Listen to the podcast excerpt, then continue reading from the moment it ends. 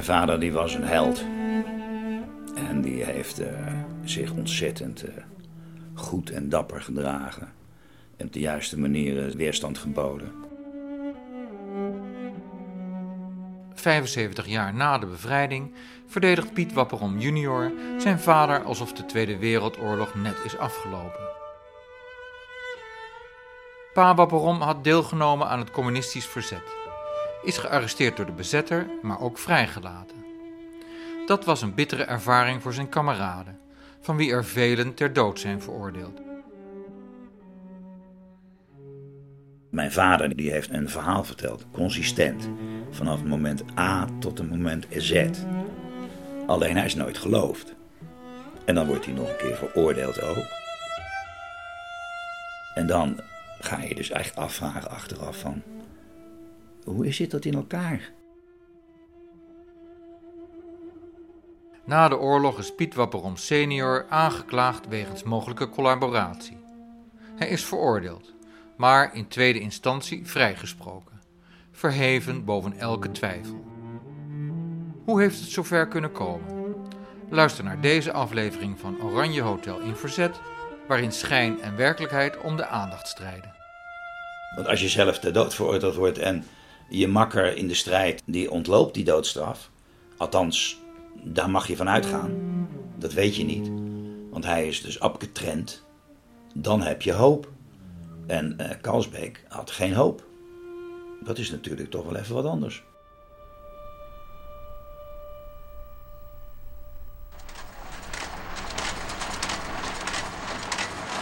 De oorlog is nog jong als Piet Wabberom in de Herenstraat in Rijswijk de machines bedient waarmee illegale communistische kranten worden gereproduceerd. Hij levert er ook kopijen voor en hij verspreidt ze. Hij is sinds 1938 lid van de Communistische Partij. Ook zijn broer Hugo heeft communistische sympathieën. Maar die is tegen de lamp gelopen. Reden? Hij was abonnee van het Volksdagblad, de voorloper van de communistische krant De Waarheid. En dat lijkt dus heel onredelijk. Maar vanuit het oogpunt van die Duitsers is dat helemaal niet zo onredelijk. Omdat iedereen die uh, het Volksdagblad las, was dus communist. En die communisten die maakten ook gebruik van uh, de partijleden... die misschien nou niet op dat moment al actief waren in verzetsgroepen...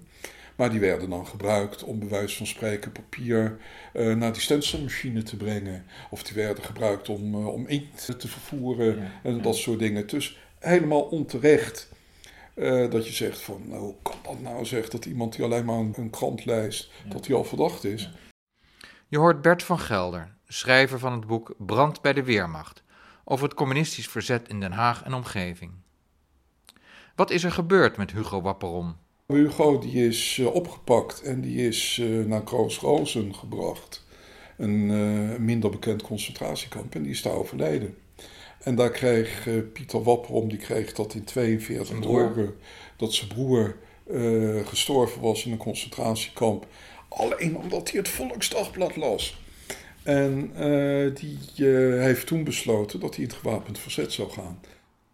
Piet Wapperom had dus een goede reden om zich te verzetten tegen de Duitse bezetter.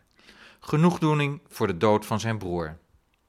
Hij sloot zich aan bij de communisten, omdat die goed georganiseerd waren. Het proletariaat werd immers al sinds de 19e eeuw gezien als bedreiging voor de gevestigde orde.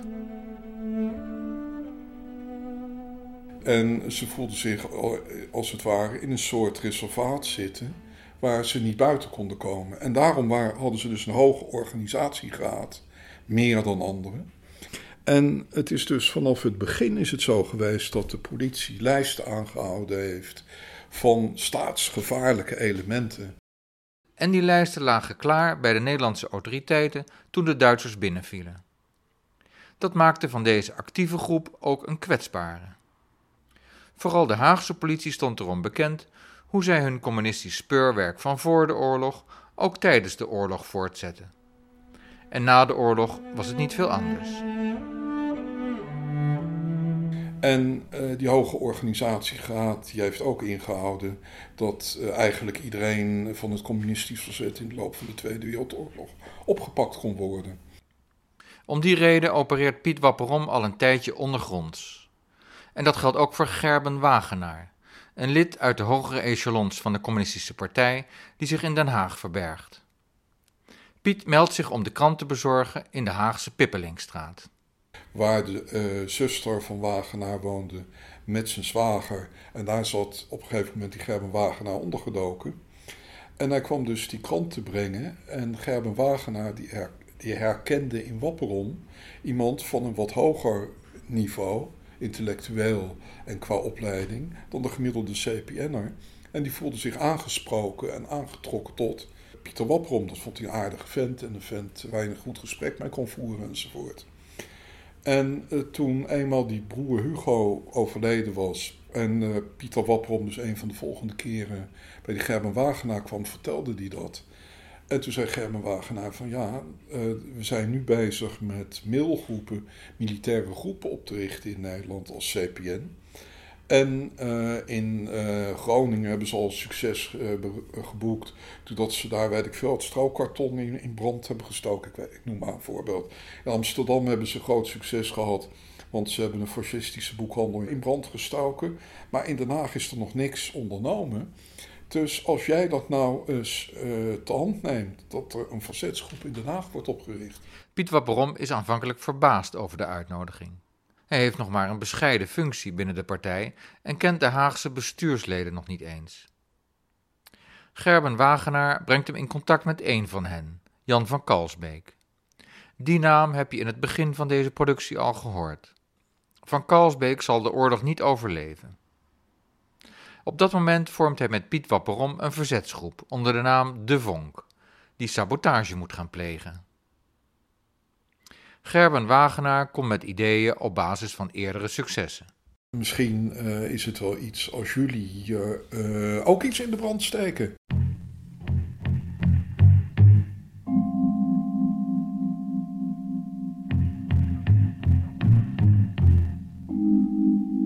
De Scherben Wagenaar had bedacht dat we in Den Haag brand moesten stichten, zoals communistische groepen dat ook in andere steden hebben gedaan. Jan van Kalsbeek kwam op het idee van de hooi- en stroopslag van de Duitsers in het Laakkwartier. Daar woonde hij vlakbij. Er lagen daar vele duizenden kilo's goed brandbaar materiaal, bestemd voor de Weermacht. Wagenaar wilde dat we brandbommen maakten. Net zoals die werden gebruikt in de burgeroorlog in Spanje, waar communisten vochten tegen het fascisme van Franco. Dus we vragen Evert Ruivenkamp erbij. Die heeft ervaring, want die heeft in Spanje gevochten. Ruivenkamp zoekt er nog twee bij. Hij komt met Bob van der Laan, die hij van het strand kent. En Henk Middendorp, een broekie van begin 20, die hij kent van zijn werk. Ik moet chemicaliën voor de brandbommen halen bij een ingenieur in Vlaardingen. Een kennis van Wagenaar. Ruivenkamp sleutelt de brandbommen in elkaar tijdens zijn nachtdienst in het gemeenteziekenhuis aan de Zuidwal. Die brandbommen sla je stuk. Chemicaliën komen bij elkaar en dan gaat de hele boel in de hens. We trekken strootjes voor de taakverdeling. Ruivenkamp en Middendorp gaan over het hek. De andere drie gaan op de uitkijk staan.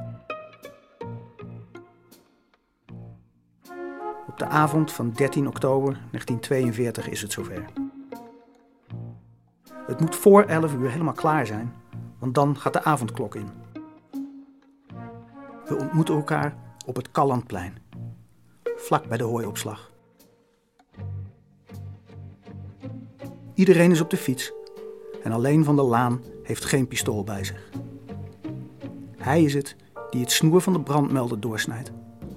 Daarna gaat hij op de uitkijk staan. Middendorp geeft Ruivenkamp een kontje zodat hij het prikkeldraad boven het hek kan doorknippen. En dan klimmen ze naar binnen. Ze gooien in totaal vijf brandbommen stuk tegen de muur en wachten tot het hooi vlam vat. Maar net als ze terug willen klimmen over het hek, vloept de zaklantaarn van een nachtwaker aan. Paniek! Middendorp is als eerste weg. Hij springt op zijn fiets en gooit een zesde brandbom weg, maar die ontvlamt niet. Die is dus handig opsporingsmateriaal geworden voor de Duitsers. Ruivenkamp zet het om een rennen, want zijn fiets stond te ver weg. Sta! roept de nachtwaker.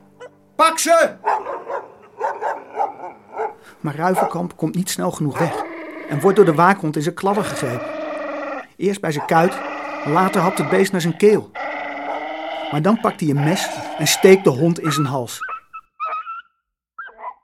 De hond jankt en wankelt weg. Ruivenkamp springt achter op de fiets bij Middendorp en ze maken dat ze wegkomen. Ze dachten dus, van, nou daar zijn we goed bij weggekomen. Maar ze waren helemaal niet goed weggekomen. Want die fiets van Ruivenkamp die was er blijven staan. Met het pannetje met andijvie achterop. Wat hij s'nachts in het, uh, zijn nachtdienst hoopte op te eten. En de fiets was aangeschaft bij Cycle Import. En die had ingevoerd dat je levenslang garantie op je fiets had. Dus er zat een fietsplaatje op. En onder dat plaatje stond een nummer. En uh, de politie heeft dus niets anders hoeven doen dan naar Cycle Import toe gaan. En zeggen van uh, uit de reclame in de krant weten we dat jullie een register bijhouden van de eigenaren van de fiets. En uh, ze hebben daar dus bij Cycle Import uit dat register gelezen van die fiets. Die is het eigendom van Sally Dormits. En die woont in de Bloemenbuurt. En dit is zijn adres en bla bla bla. Sally Dormits is ook actief in het communistisch verzet. Hij heeft de fiets een kleine drie maanden eerder verkocht aan Evert Ruivenkamp, die hem ook gebruikt voor woon-werkverkeer. De politie trof de fiets aan met een zwart emaille pannetje met eten voor zijn nachtdienst. Andijvie en aardappelen die avond, zoals het proces verbaal vermeldt.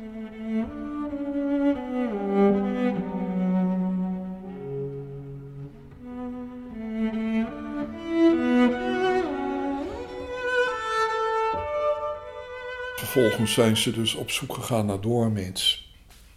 En die hebben ze uiteindelijk, die heeft zichzelf doodgeschoten. Maar die hebben ze dus wel opgespoord. Sally Dormins is slechts één van de raderen van de communistische verzetsmachine die langzaam vastloopt. In de loop der maanden wordt de een na de andere opgepakt. Of, zoals historicus Bert van Gelder zegt, als een kralensnoer binnengehaald. Waarom ging dat zo snel? Die mensen die hadden dus eh, één eigenaardigheid. Uh, ze legden in de agenda legden ze vast op welk tijdstip ze een afspraak hadden met een ander CPN-lid. Het lijkt wel of die mensen dus helemaal niet uh, afspraken konden plannen zonder een agenda, zonder het op papier vast te leggen. En de politie heeft dus een, snoer kralen van pakte ze iemand op en die had weer een agenda bij zich van oh heb jij morgen een afspraak? Uh, oh, dan gingen ze de volgende dag gingen ze met die vent uh, geboeid naar die plek toe. En dan konden ze de volgende weer oppakken. Die had ook weer een agenda. En stond, ik heb over drie dagen een afspraak daar. Daar konden ze ook weer oppakken. En zo dendert de Duitse arrestatietrein voort.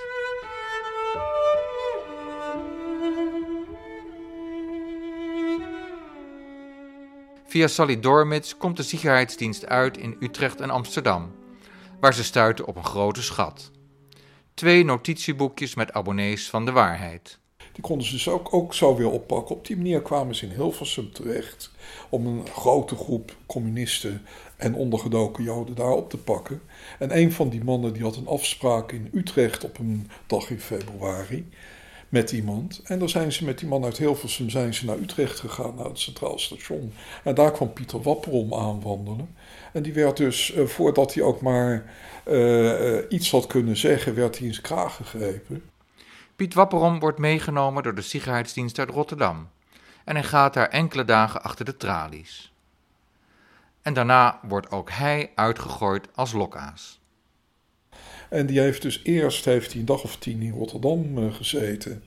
Voordat hij uh, naar Den Haag vervoerd werd. En bij Munt terecht kwam.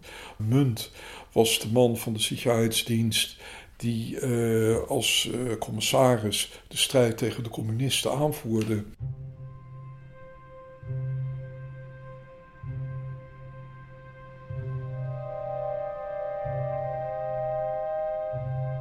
Ze hebben me geboeid, geslagen, een sigaret op mijn hand uitgedrukt en me 14 uur tegen een hete verwarmingsbuis opgeknoopt. Ik kon alleen op mijn tenen staan. Bij het fouilleren vonden ze al snel mijn notitieboekje. Daar stonden de afspraken in die ik de komende tijd zou hebben. Ik geef toe dat het niet slim is, zo'n boekje. Maar ik had de laatste tijd zoveel nieuwe contacten gekregen dat kreeg ik allemaal niet onthouden. Maar door het verdraaien van de gegevens zou ik ze op een dwaalspoor kunnen brengen. Maar mijn afspraak met Gerrit Kastijn had ik helaas wel duidelijk opgeschreven. 19 februari om 10 uur ochtends in Café de Kroon in Delft. Met Jan. Dat was zijn schuilnaam.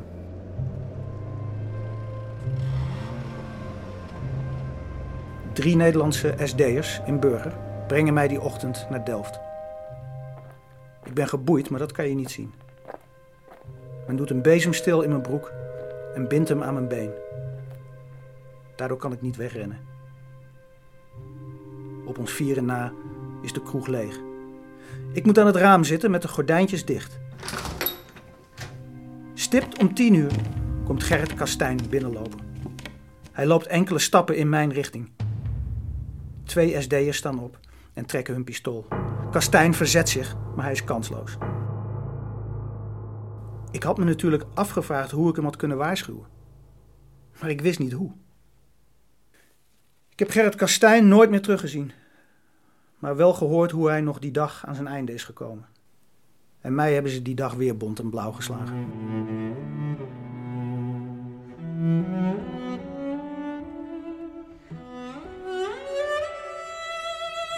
Gerrit Kastijn was neuroloog en zeer links. Hij was een bekende Nederlander. Want als communistische intellectueel hield hij dus lezingen door heel Nederland over bijvoorbeeld de rassentheorie van de nazi's. Want daar had hij een boekje over geschreven, de, de, de, de, de rassenwaan van de nazi's. En uh, daar had hij een antwoord op. En daar hield hij lezingen over. Dus iedereen kende in Nederland uh, Kastijn.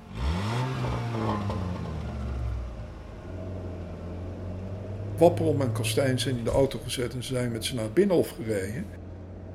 En wat vinden ze onderweg? Kastijns notitieboekje. Daarin staat dat Kastijn kort na Wapperon nog een afspraak heeft in dezelfde kroeg in Delft met Anton van der Waals. Twee leden van de Sicherheidsdienst maken rechtsomkeerd met alleen Kastijn nog in de auto. En die zette Kastijn op precies dezelfde plaats neer waar anderhalf uur tevoren Wapperom had gezeten. En uh, Van der Waals die komt binnen.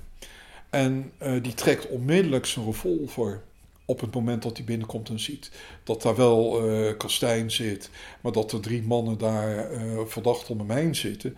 Kastijn heeft op dat moment gewacht. Die heeft op zijn onderbeen heeft hij een kleine revolver verborgen gehouden die ze niet bij het fouilleren gevonden hebben. Die trekt hij tevoorschijn en die schiet dus een van die uh, Duitse SD-mensen schiet in zijn arm of in zijn been. En waardoor uh, Van der Waals in de deuropening zich om kan draaien en weg kan hollen. Wat Kastijn op dat moment nog niet weet, en de Duitsers wel, is dat Van der Waals een verrader is. Een spion voor de Duitsers, ook wel Veeman genoemd, vertrouwensman. Van der Waals ontsnapt. Kastijn en zijn begeleiders rijden naar Den Haag. En uh, op het moment dat uh, Kastijn verhoord werd op het binnenhof op de tweede etage, is hij geboeid en al is hij door de ruit gesprongen zijn dood tegemoet. Om te voorkomen dat hij anderen zou kunnen verraden.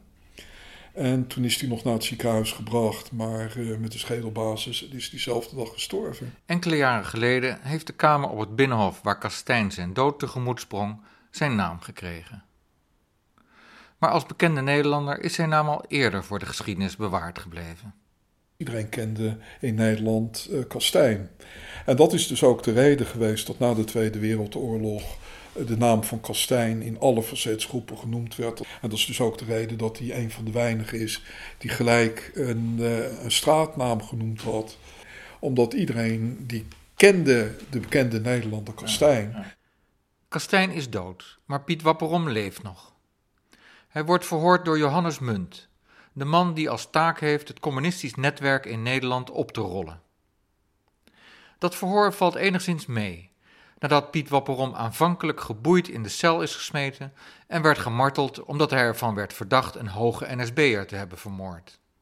Munt vond Wapperom een sympathieke vent. Het was zo dat uh, ten eerste waren ze een soort gemeenschappelijke achtergrond qua milieu. Want ze kwamen allebei zo'n beetje uit de, de middenklasse. En uh, Wapperom die sprak aardig Duits, want die had Duitse handelscorrespondentie had uh, gedaan. Dus die kon zich aardig redden in een Duits gesprek. En die vertelde tegen Munt van ja joh, uh, nou zit ik hier, maar mijn broer Hugo, die is zonder enig proces, is die gewoon afgevoerd naar een concentratiekamp door jullie. En die is daar omgekomen. En terwijl het enige wat hij misdaan had, was dat hij een socialistische krant las. En uh, toen zei Munt, die schijnt gezegd te hebben van, uh, dat kan niet, dat, dat is onzin, dat kan niet, dat, dat dat zo gegaan is.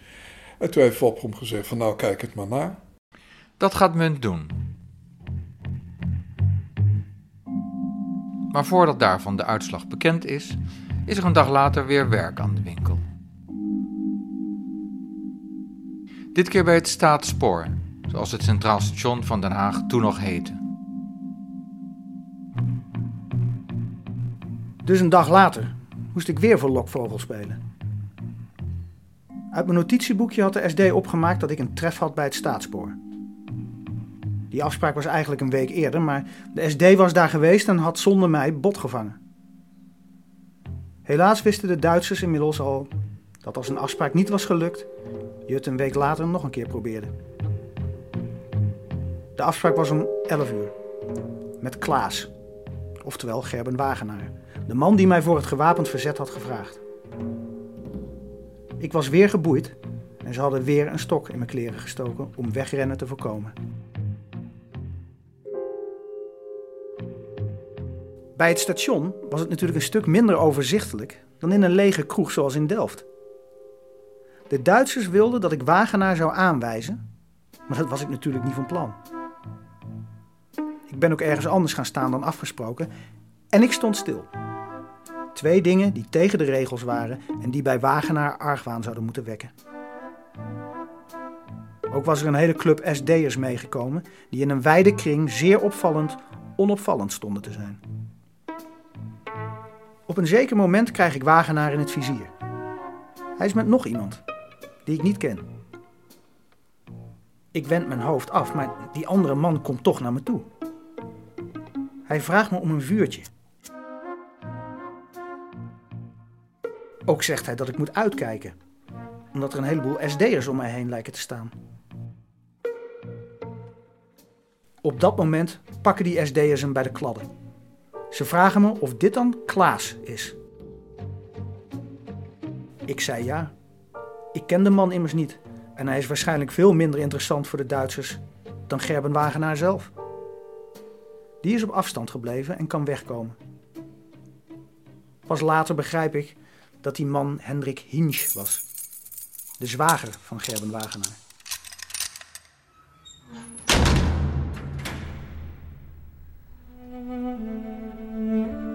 En die Hinsch die werd dus onmiddellijk in zijn kraag gegrepen en die is uh, gestorven in een concentratiekamp.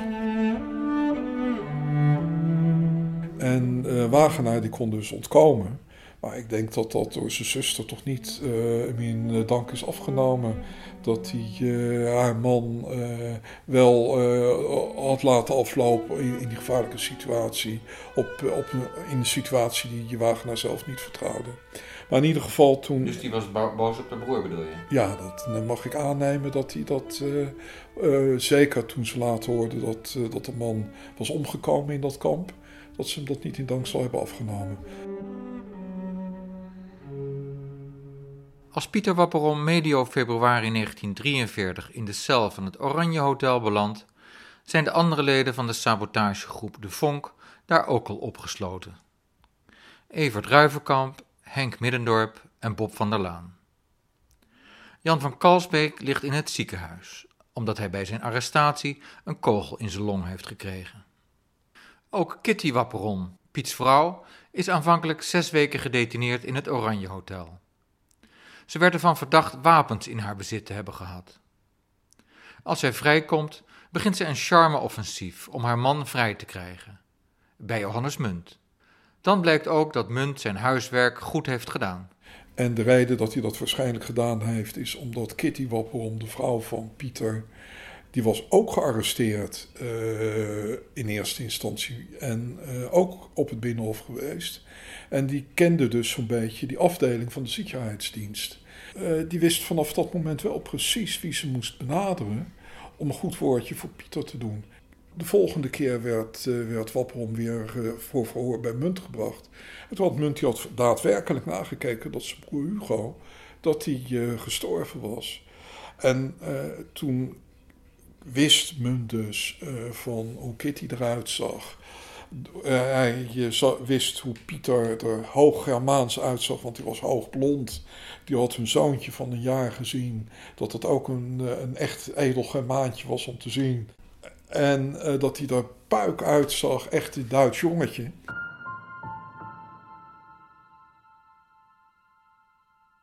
En dat zoontje, nu 78 jaar, kan dat bevestigen. Om mijn moeder kon je niet heen, laat ik het zo formuleren. Die was uh, heel goed gebekt. En die, die, uh, als ze iets wilde, dan gebeurde het ook. Die is dus daar continu bij Moent op bezoek gegaan. Gevraagd en ongevraagd. Ze is op een gegeven moment in een tijgersluipgang met mij notabene.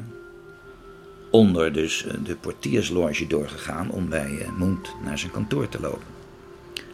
En dat is ja... Dat vind ik wel getuige van, van enige moed. En om vervolgens te smeken om zijn, om zijn leven. En natuurlijk uh, ten aanzien van het kind die daarbij was. Ik zal waarschijnlijk wel een stevige boerbe zijn geweest. Mijn, mijn heldendaad is geweest dat ik een, eh, dat ik een tijdmachine in elkaar geslagen heb met mijn vuisten. Bij Moent op kantoor, ja. En hoe die verhouding met Moent was. Ik heb er wel eens fantasie over gehad. Maar het is allemaal onzin. Moon zegt wat over mijn moeder. Hè? Die, die, die zegt heel precies wat hij uh, ervan vindt. Dazu kam, dass seine Frau, eine freundliche und sympathische Niederländerin mit einem dreijährigen Sohn, dat ben ik dus, zu mir kam und mich bat, Herr Mund, retten Sie mir und unserem Sohn den Piet. Een en ander leidt ertoe dat Munt Wapperon gunstig gezind is. En die heeft toen gezegd van, uh, joh, het is eigenlijk zo dat uh, je niet veel te verwijten is. Want toen we je oppakten, droeg je geen wapen bij je. En je weet, als je een wapen bij je zou hebben gehad, had je hoe dan ook de doodstraf gehad. Maar je had geen wapen bij je. Je hebt op de uitkijk gestaan, dat is waar. Maar je hebt niet de brand gesticht.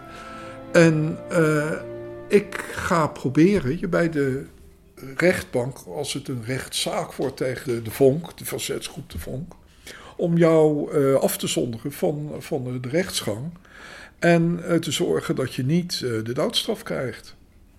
Dat is eigenlijk onbegrijpelijk waarom hij dat gezegd heeft.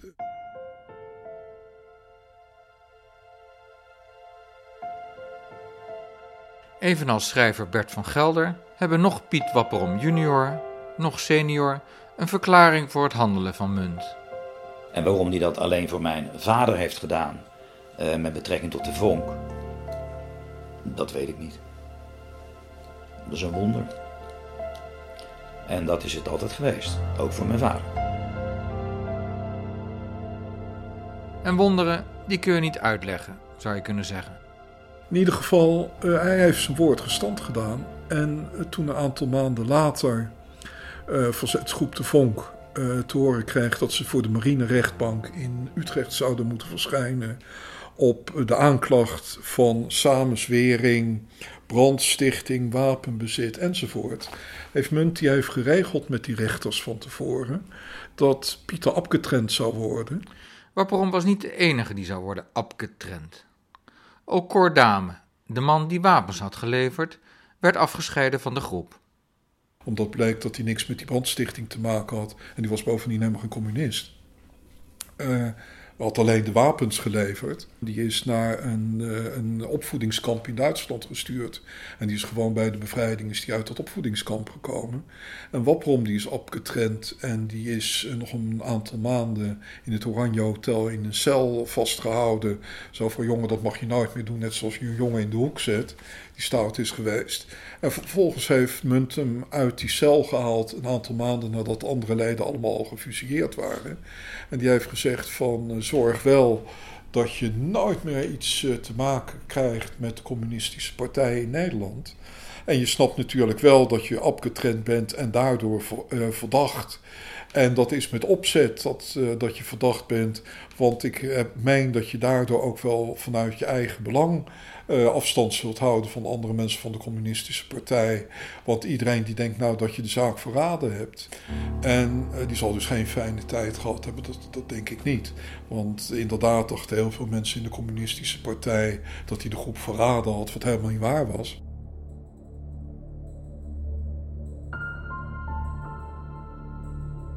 Wapperom die is de rest van de, de oorlog is die, goed doorgerold. En natuurlijk wel in angst voor zijn, uh, voor zijn ex-kornuiten van de CPN. Hoe groot die angst was, of hoe reëel het risico dat Piet Wapperom liep, vertelt zijn zoon. Een vriendje bij mij aan de overkant in de Vreeswijkstraat. Jan de Vroom. En die komt naar ons toe. En die zegt: Mijn vader, die heeft op zijn sterfbed, die was toen net dood, heeft hij mij een briefje gegeven. En op dit briefje staan namen van de mensen die dus bij ons thuis in de Vreeswegstraat hebben gesproken over het doodschieten van jouw vader. Zo. Want bij hem thuis, schuin aan de overkant, kon je dus ons huis heel goed zien. Je kan zo bij ons naar binnen kijken. Dat vriendje vertelt dit begin deze eeuw. Het moordberaad heeft vlak na de oorlog plaatsgevonden. Waarom het niet is doorgegaan, is niet bekend. Er zijn ook berichten dat men heeft geprobeerd Pieter en Kitty te overrijden. En alleen het feit al dat Piet Wapperom nog in de oorlog afstand neemt van de communisten, wekt argwaan.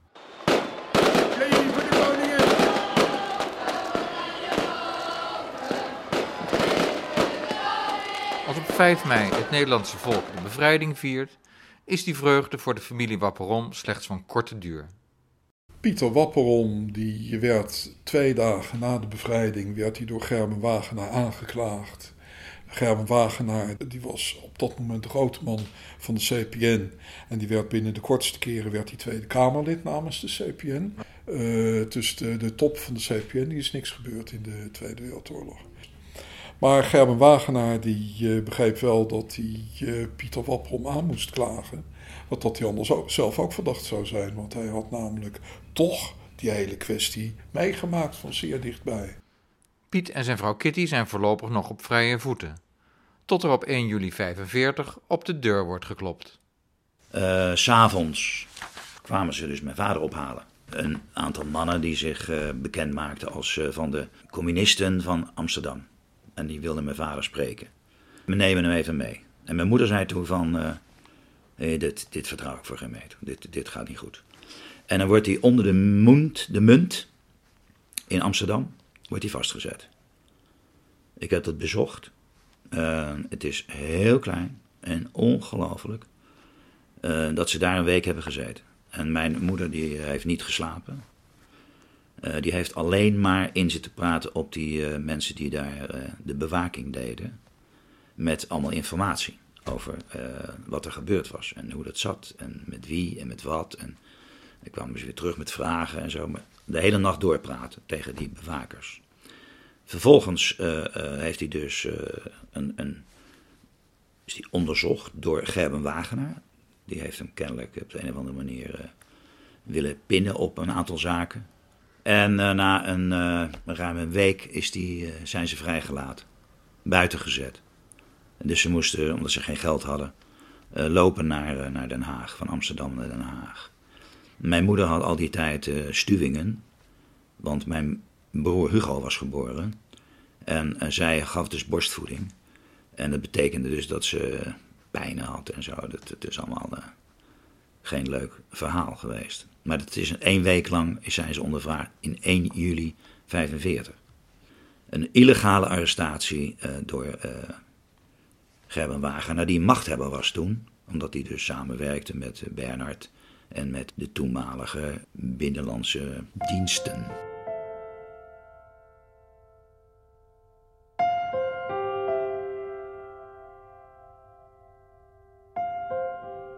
Wat een zegen was voor Piet en Kitty, blijkt ook een vloek. Ze hebben het leven, maar het lijkt alsof ze zich daarvoor moeten verantwoorden. Het tribunaal is nog niet afgelopen. Dan komt het artikel op 7 augustus in de waarheid. En dat is van Dikhout Zaagment Planken. Dat is actie beschadiging Wapperom. Die moest kennelijk de schuld krijgen van al die overleden mensen in de communistische wereld in de oorlog. En dan wordt hij gearresteerd uh, door de Canadian Field Security op 8 eh, augustus. Dus direct een dag na die uh, publicatie. Op 18 augustus is hij dan uiteindelijk krijgt hij zijn finale verhoor in King's Prison. Werd toen zo genoemd. Op 3 september is er dus een commissie van onderzoek van de politieke opsporingsdienst. En die zegt dus van, uh, het is een geloofwaardig en juist verhaal wat Wapperom vertelt en we laten hem vrij. Dat was natuurlijk in het geheel niet de bedoeling. Nou ja, dan krijg je dan uh, uh, op 15 maart dat hij dan wordt gearresteerd door de Nederlandse staat. En, en vervolgens in bewaring gesteld. Piet Wapperom wordt vastgezet op verschillende plaatsen. In het interneringskamp Duindorp op Scheveningen, dat speciaal voor verdachte Nederlanders wordt ingericht. In Zeeland en in het Oranje Hotel, dat door de geallieerden wel King's Prison wordt genoemd. Pikant is dat Wapperom daar ook Johannes Munt tegen het lijf loopt. Hij en een aantal andere Duitsers zijn na de oorlog in Nederland vastgehouden om te getuigen over hun daden, in ruil voor strafvermindering. Het valt Wapperom zwaar te zijn opgesloten met mensen tegen wie hij in de oorlog streed. De NSB'ers die waren natuurlijk uh, volop aanwezig in Dijndorp. En in de gevangenis, idem dito natuurlijk. Het waren nou niet de beste Nederlanders die, die in die gevangenis zaten. Dat vonden ze van mijn vader ook. Die hoorden daar wel bij te zitten. Hoe was dat voor je vader? Nou, dat was natuurlijk vreselijk. Hij vond het vreselijk. Pa Wapperom schrijft vanuit de gevangenis veel brieven naar zijn familie. Naar zijn vrouw Kitty en naar zijn kinderen Pieter junior en Hugo, die aan het eind van de oorlog is geboren. Concentratiekamp Duindorp, 18 april 1946. Lieve Petja, nu ontvang je voor het eerst van je leven een echte brief van je papa. Hoe vind je dat nou? Papa is al een hele tijd niet meer thuis omdat hij hier moet werken. Ik hoop maar dat het niet lang meer duurt. Als ik thuis kom, jongen, vieren we een groot feest. Dan krijg je een mooi cadeau van me. En je broer Hugo natuurlijk ook. Dan gaan we samen voor Hugo een zeilbootje maken. Een hele mooie. Dan kan hij naar ons kijken, naar hoe we dat doen. Dat vindt hij vast fijn. Denk je niet?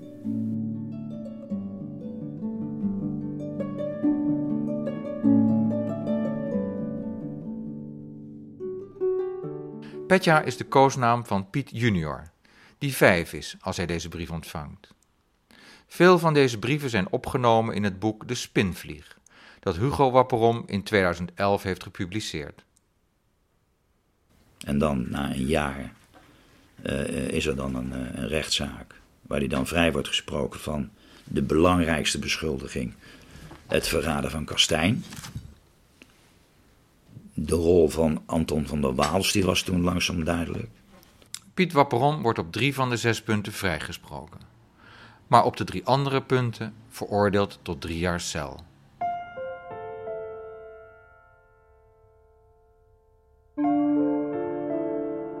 Zijn advocaat Arie van Namen laat het er niet bij zitten en gaat in hoger beroep. Nu komt de Landelijke Ereraad der Illegaliteit in actie, die een adviserende rol speelt bij het scheiden van het kaf en het koren van veronderstelde collaborateurs. De onderwerpen op basis waarvan Wapperon veroordeeld is, hebben betrekking op de tref bij het staatsspoor, de ontmaskering van wapenhandelaar Cordame en het veronderstelde verraad van andere verzetslieden. De kwestie bij het staatsspoor wordt, mede op basis van een verklaring van Gerben Wagenaar, van de lijst afgevoerd. Dat gebeurt ook met de kwestie Cordame. Wapperom had inderdaad diens naam genoemd als leverancier van wapens, maar pas na 14 dagen en na lange hardhandige ondervragingen. En bovendien op een moment dat genoegzaam bekend moest zijn dat Wapperom gearresteerd was. Cordame had dus kunnen onderduiken. Ook het verraad van andere verzetslieden wordt niet bewezen geacht.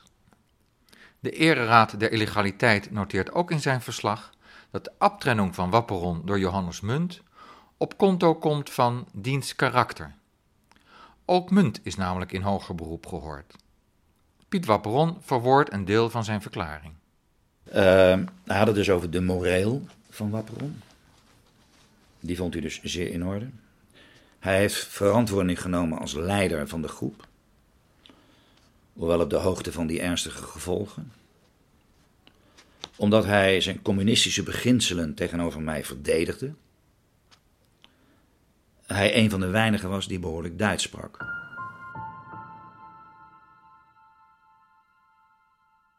Ook verklaart Munt dat Piet Wapperom geen dingen heeft gezegd die niet al bij de SD bekend waren. Ook de rol van Kitty Wapperom haalt hij aan. Maar hij verklaart ook dat het lot van Piets broer Hugo geen rol heeft gespeeld bij zijn beslissing om Wapperom uit te zonderen van de Duitse rechtspraak. Piet Wapperom wordt vrijgesproken. De hele zaak die tegen hem was aangespannen versplintert. De ereraad van de illegaliteit, daar was hij in ere hersteld. En dat was voor hem, uh, daar kon hij mee leven. Het moment dat ik nog eens een keer met hem erover had, was dat gewoon het belangrijkste element. Maar de geschiedenis blijft lang kleven aan de familie Wapperon. Op enkele schaarse uitzonderingen na is er binnen de familie over de oorlog gezwegen. Piet Wapperom heeft in totaal één jaar en negen maanden, naar later blijkt, onterecht in gevangenschap doorgebracht. Volgens zijn zoon zijn er nooit excuses gemaakt voor deze justitiële dwaling. De andere leden van verzetsgroep De Vonk liggen begraven op het Nederlands Ereveld in Loenen. Ik eindig met een citaat van Wapperoms advocaat Arie van Namen, die in de oorlog ook in het verzet heeft gezeten. Iedere poging om de vrijlating van Wapperom door de SD op redelijke gronden te verklaren faalt, omdat de handelswijze en het gedachtenleven van de SD zelf al te vaak onredelijk was.